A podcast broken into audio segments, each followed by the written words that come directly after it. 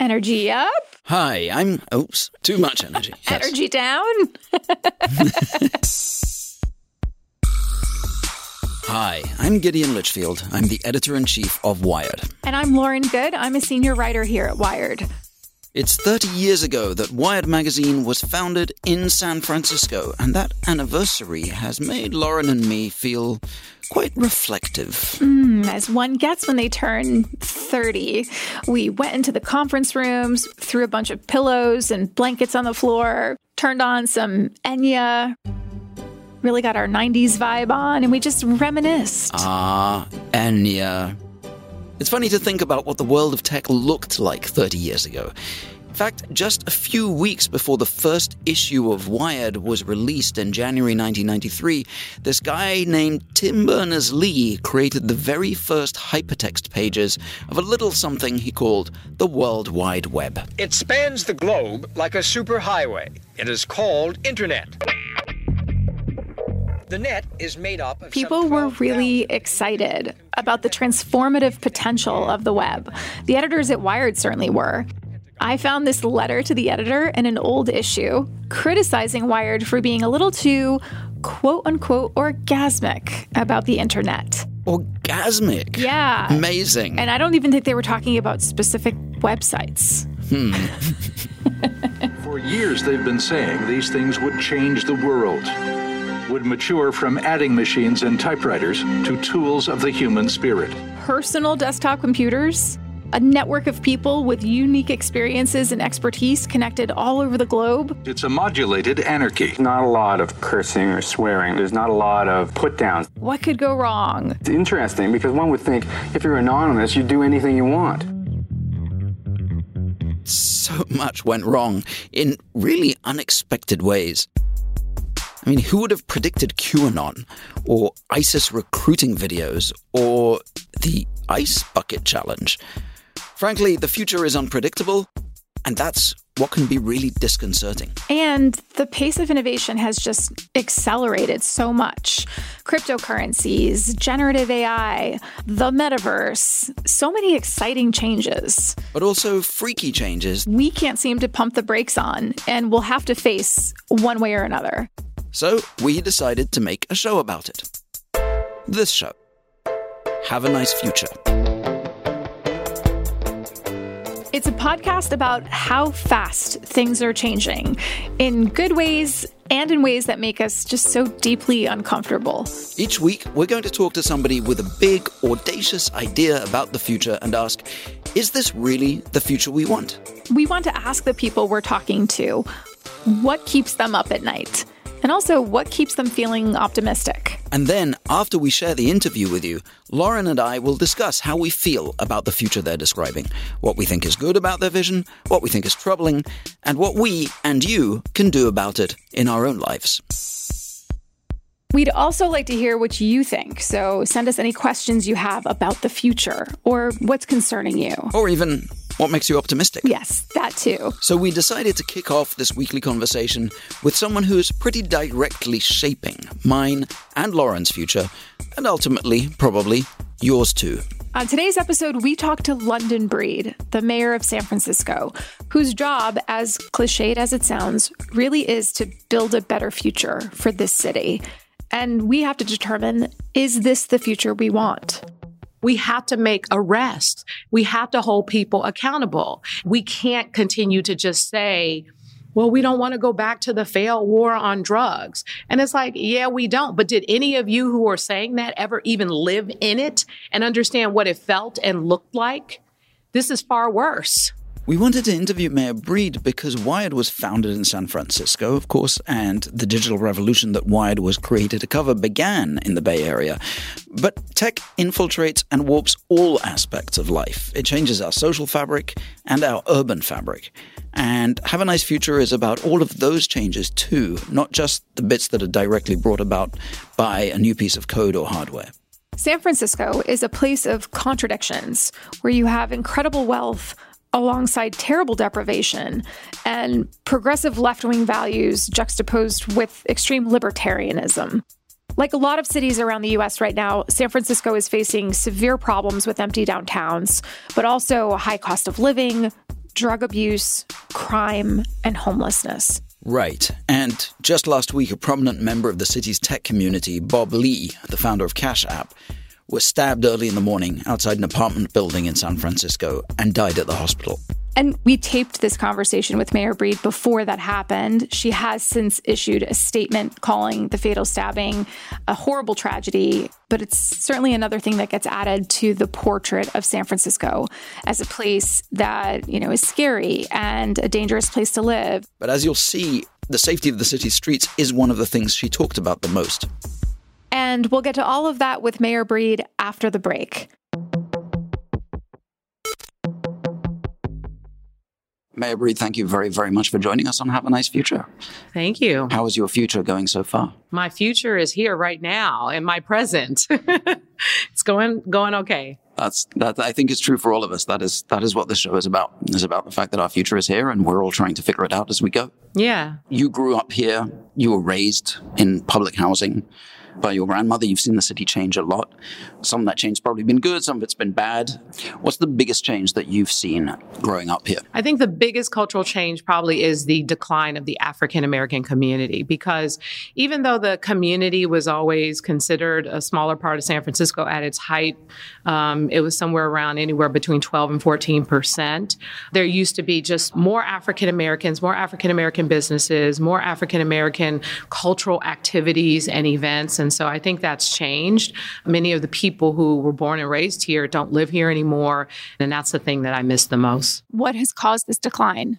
There are a number of factors, and I can really speak from personal experience. Um, you know, I grew up in public housing, and um, sadly, there was a lot of violence and hopelessness and frustration. And I think um, some people moved away for better opportunities as well as to protect their families from the violence. But also, there was a lot of um, uh, for the projects I grew up in were um, demolished and people were moved and they were not necessarily moved back. So I think a number of issues played into uh, that decline, including policies and decisions made by the city. A lot of people look to tech as the accelerator of changes like that. And your predecessor, Mayor Ed Lee, was known for being pretty friendly to the tech industry. There was even something known as the Twitter tax, where he was giving tax breaks to tech companies that would have their offices here that would bring young talent here, driving the economy in the city. Which of his policies do you think were good for the city? Which policies are you actively looking to change in terms of the relationship to tech? How do you reestablish a kind of equilibrium between San Francisco and the tech industry? Well, I, I want to back off, I mean, back up to something you said about, you know, like what, what I said in terms of what happened to the African American community.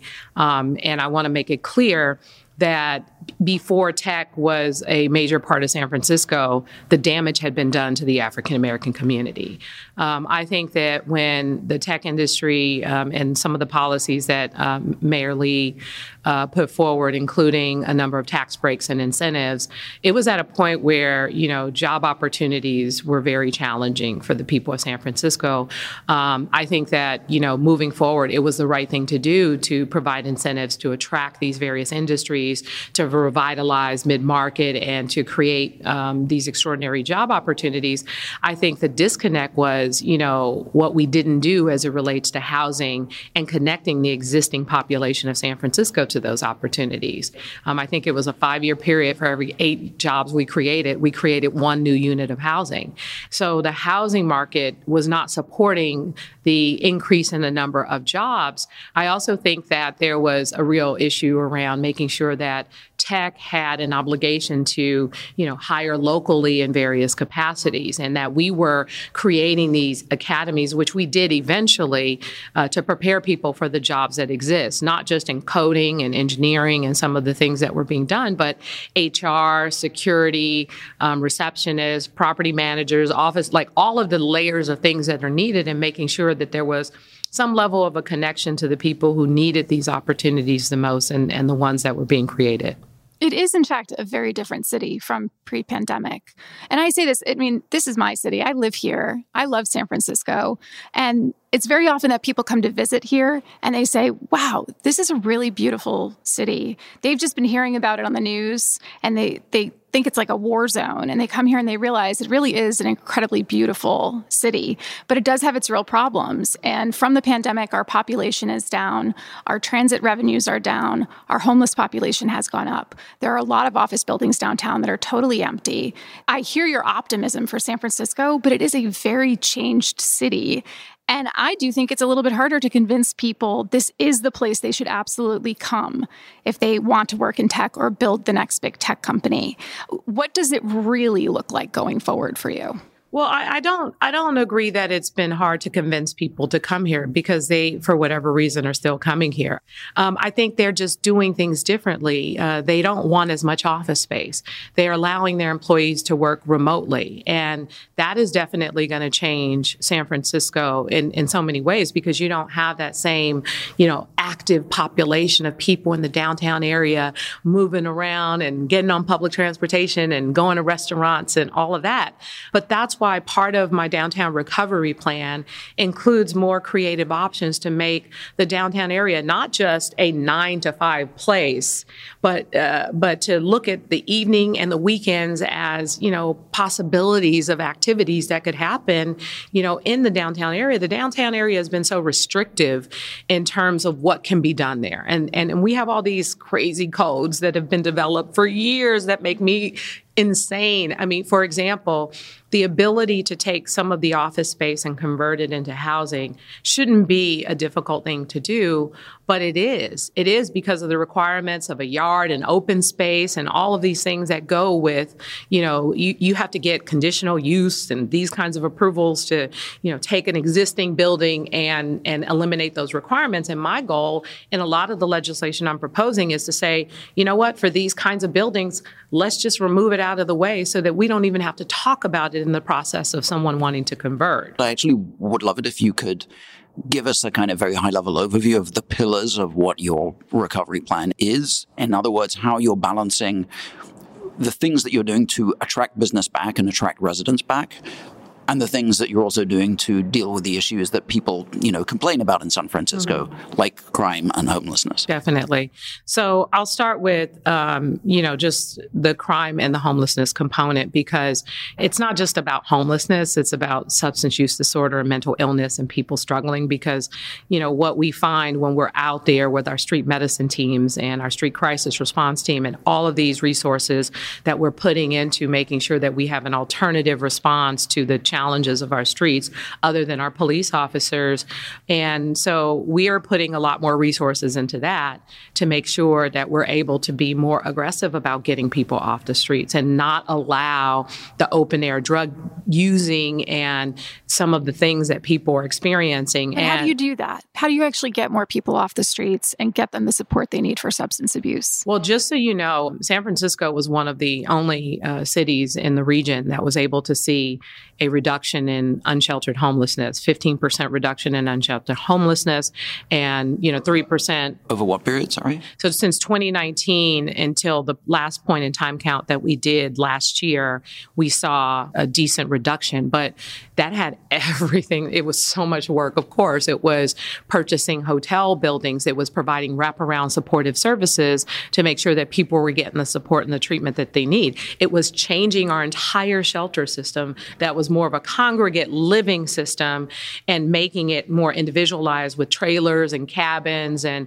so just really increasing our capacity significantly to get people off the streets. Mm-hmm. So we built out our behavioral health beds for those who suffer from mental illness. We built out our shelter system. And then we have these various teams who are out there every day trying to get to the bottom of the challenges that people are facing and get them into housing. The problem that we have and where we will need changes to our state law, and I know they're trying to push for some change to the conservatorship laws so that we can deal with those suffering from mental illness, but we need a lot more drastic change so we can be able to force people because the only way, in some cases, if people tell us no, which they do, um, if they tell us telling us telling you no, we don't want to come off the street. Yeah, no, we don't want your help. No, we don't want your service. No, we're not going to get up. No, we're not going to leave. The only way that we can deal with a problem like that is, you know, for example, some of our various basic laws to say, you know, you can't sit and lie on the sidewalk, so you're going to have to move, right?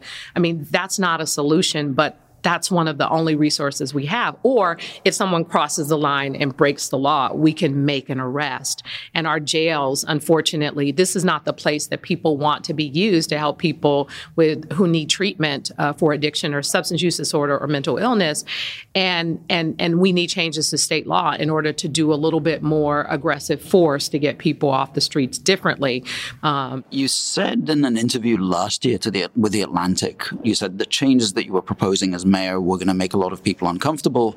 And you said, uh, this is a quote, that it was time to be less tolerant of all the bullshit that's destroyed our city. Mm-hmm. What did you mean by that? Well, w- when I say less tolerant, it's, you know, I know people have compassion for people who use drugs. You know, I personally have lost a sister to a drug overdose, and I have family members who suffer from addiction. But to say that, well, wait a minute, you know, they have an addiction and we need to, you know, provide them with support and services. I agree with that. But we also cannot let them publicly be out on the streets shooting up or, or using fentanyl or doing all these things where um, it has created a lot of chaos and problematic situations happen in various communities. When I was growing up, you know, during the crack epidemic, you know, we knew people were on drugs, but the other thing is they had in, in, my mind, respect for the community where when they saw kids or older people walking, like they hid that to a certain extent. It was a, you know, thing that wasn't spoken. And, and we know people are going to always have challenges with addiction. I pray it's not me or I don't continue to see it happen to the people I care about or anyone else in the city. But the reality is it happens. And we should not, just because, you know, we're empathetic, allow it to just happen on our streets because we're saying, well, this person is suffering from addiction and should not, you know, be in prison. I agree, but this is a, a behavior we can't tolerate. And the other thing is the open air drug dealing. You know, being able to publicly, you know, out in the open, you know, deal drugs, sell it to anyone at any given time and say, well, you know, people are being trafficked and forced to do this. But you know what? They're still breaking the law. We have to make arrest. We have to hold people accountable. We can't continue to just say, well, we don't want to go back to the failed war on drugs. And it's like, yeah, we don't. But did any of you who are saying that ever even live in it and understand what it felt and looked like? This is far worse. And so, what we have to do is be a lot more aggressive in how we do things. Yes, if you want help, we get you help. But if the alternative, if you break the law, then you community drug court is not going to be an option for you.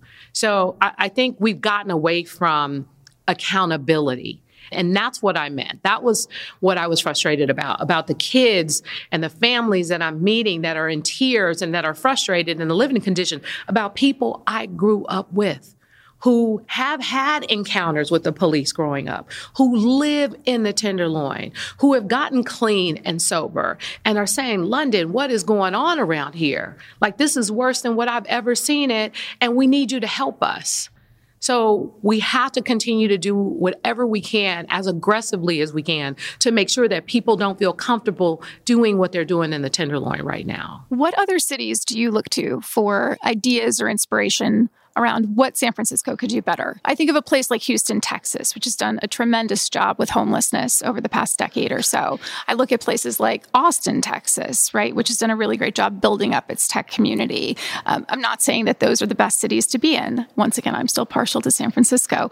But what do you look to where do you look to? So let's just talk about that because, like Houston and Austin, you know what they have? Space.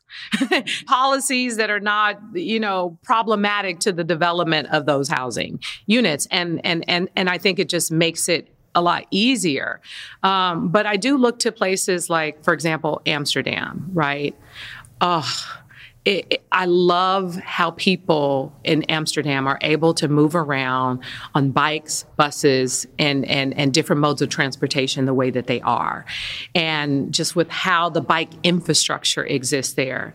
And I want to see San Francisco become more um, user friendly for people to move around using different modes of transportation and, and less reliant upon cars. But what's actually preventing us from doing that? I mean, put this in the context of we have a huge budget San Francisco has a huge budget. I had the opportunity to hear your controller, Ben Rosenfeld, speak recently at Manny's, a wonderful local community center, and hear a little bit about the breakdown of the city budget. And I, once again, I think other people look at us and say, wow, $14 billion. That's a budget that's bigger than a lot of states and some entire countries. Uh, Yet we have the problems that we have. Yet you are here, Mayor Breed, telling us that you have these ideas and ideals for what a city can be. Why can't we do that? What is stopping us? So I can spend this whole podcast talking just about the breakdown of the budget because you have to keep in mind San Francisco's a city and a county. Right. We have our own airport. That's a part of the budget, but That's we right. our discretionary budget is much smaller. Very, very, yeah. It's it's on a whole nother level. But like, you know, the airport dollars stay with the airport.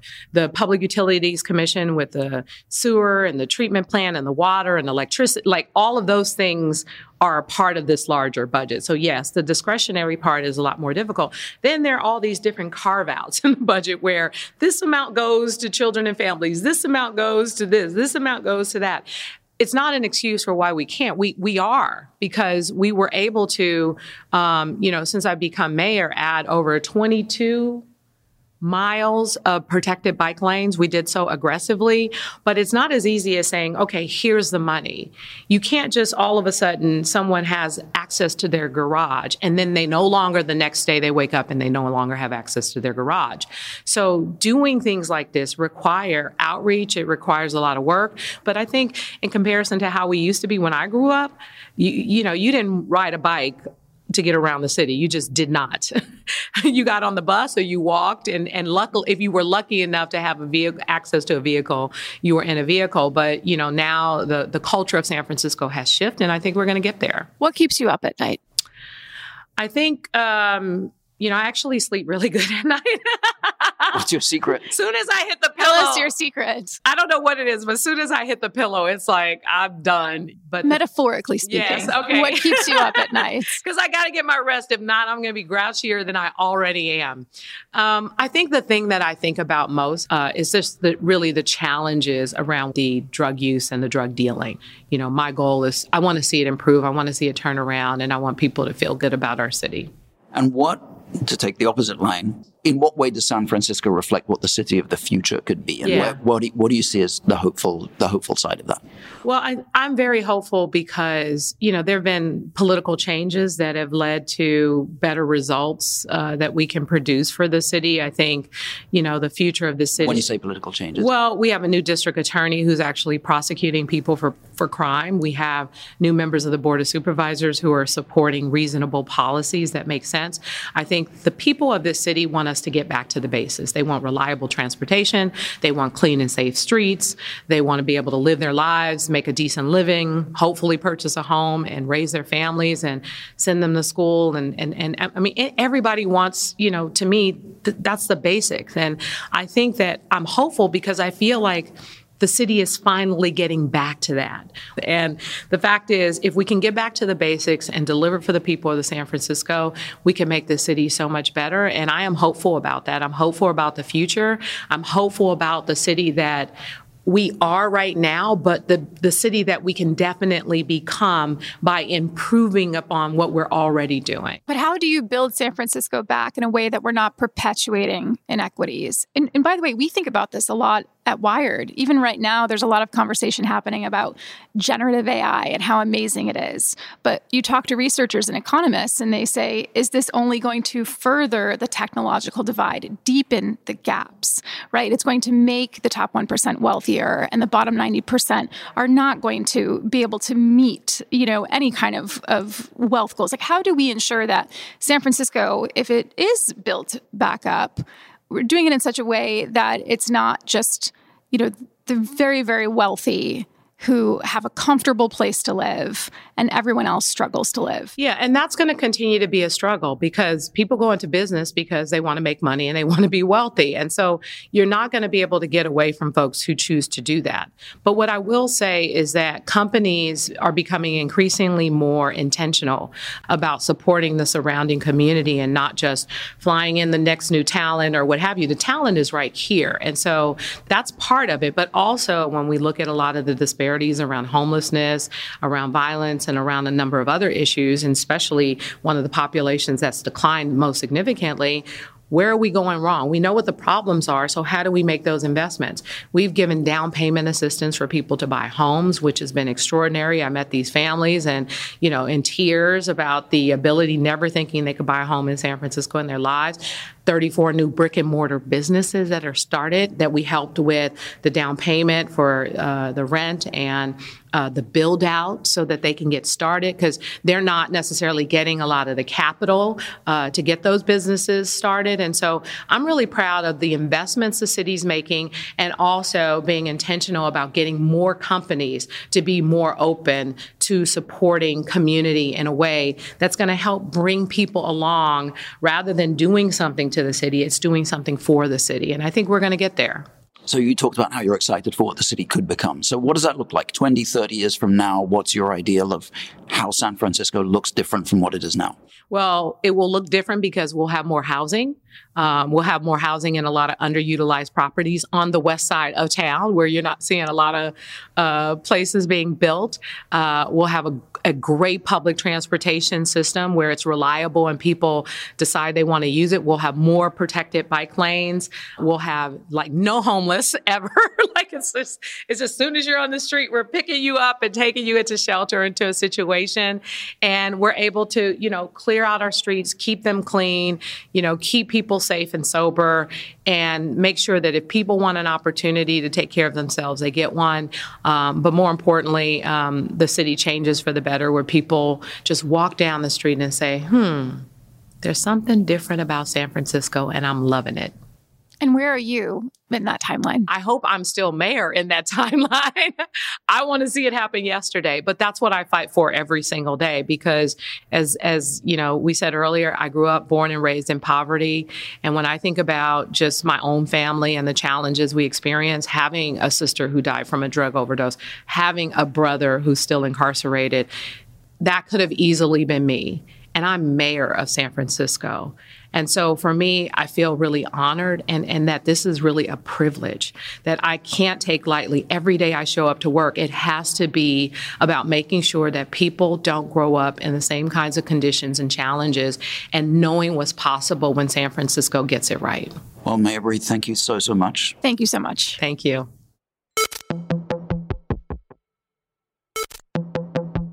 So, Lauren, as a resident of San Francisco, how do you feel about the city after we talked to the mayor?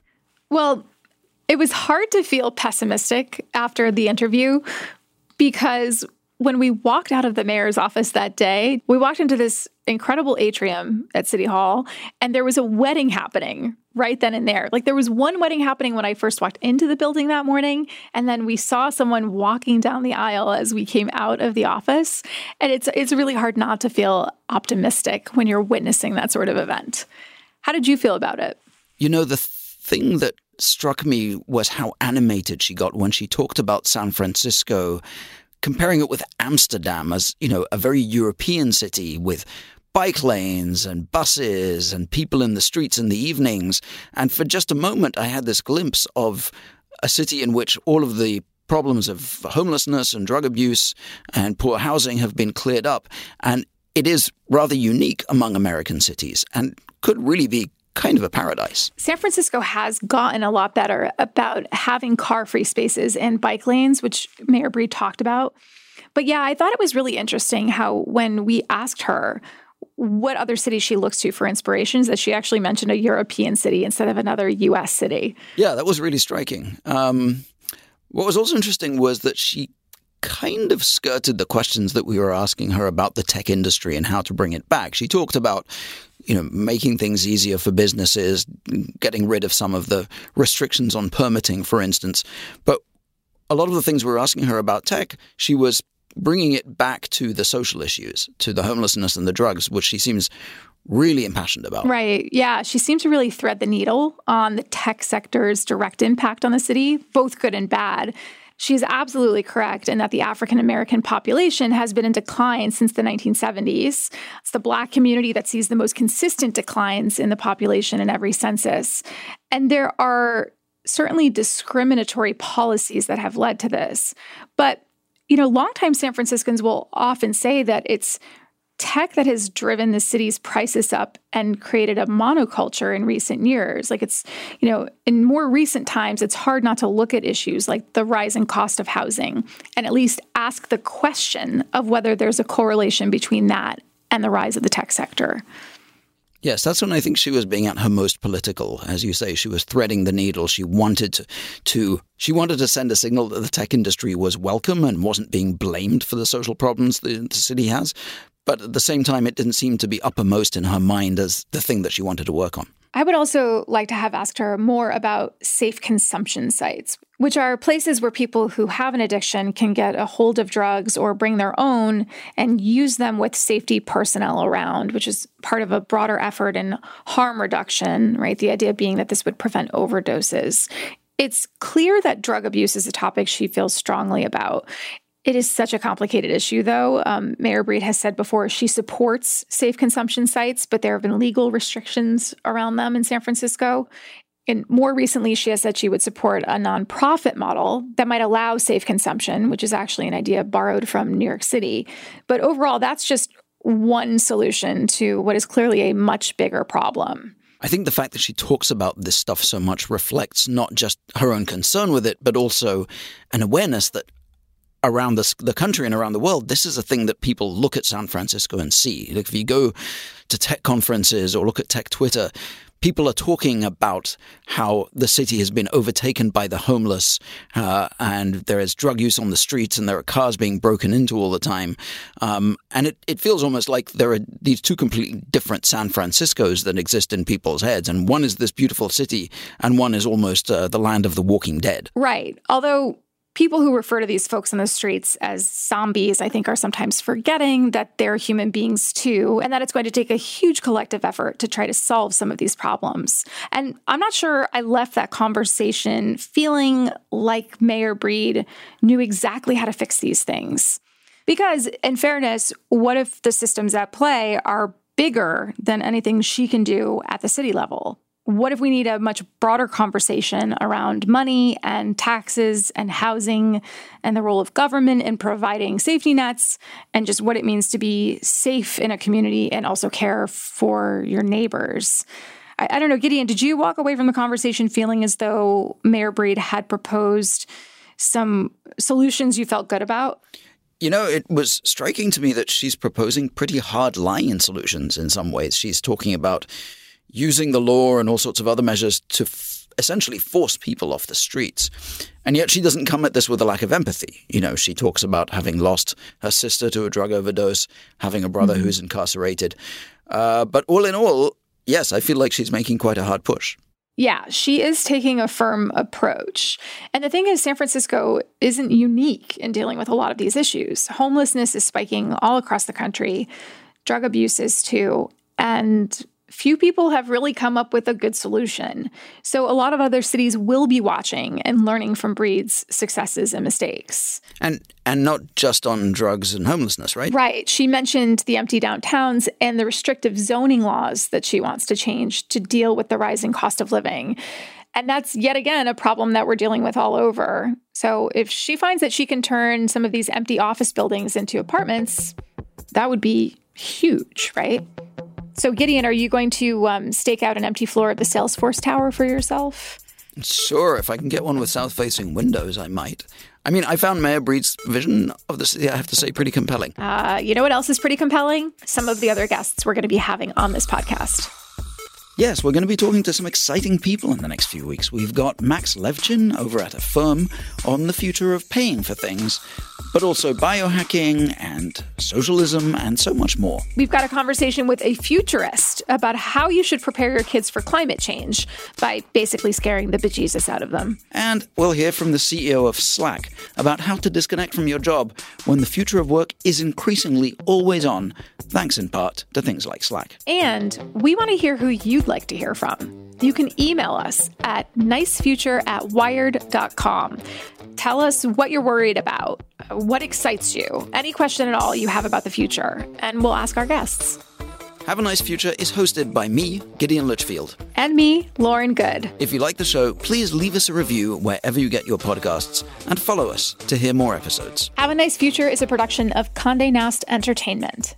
Danielle Hewitt and Lena Richards from Prologue Projects produce the show. See you back here next Wednesday, and until then, have a nice future.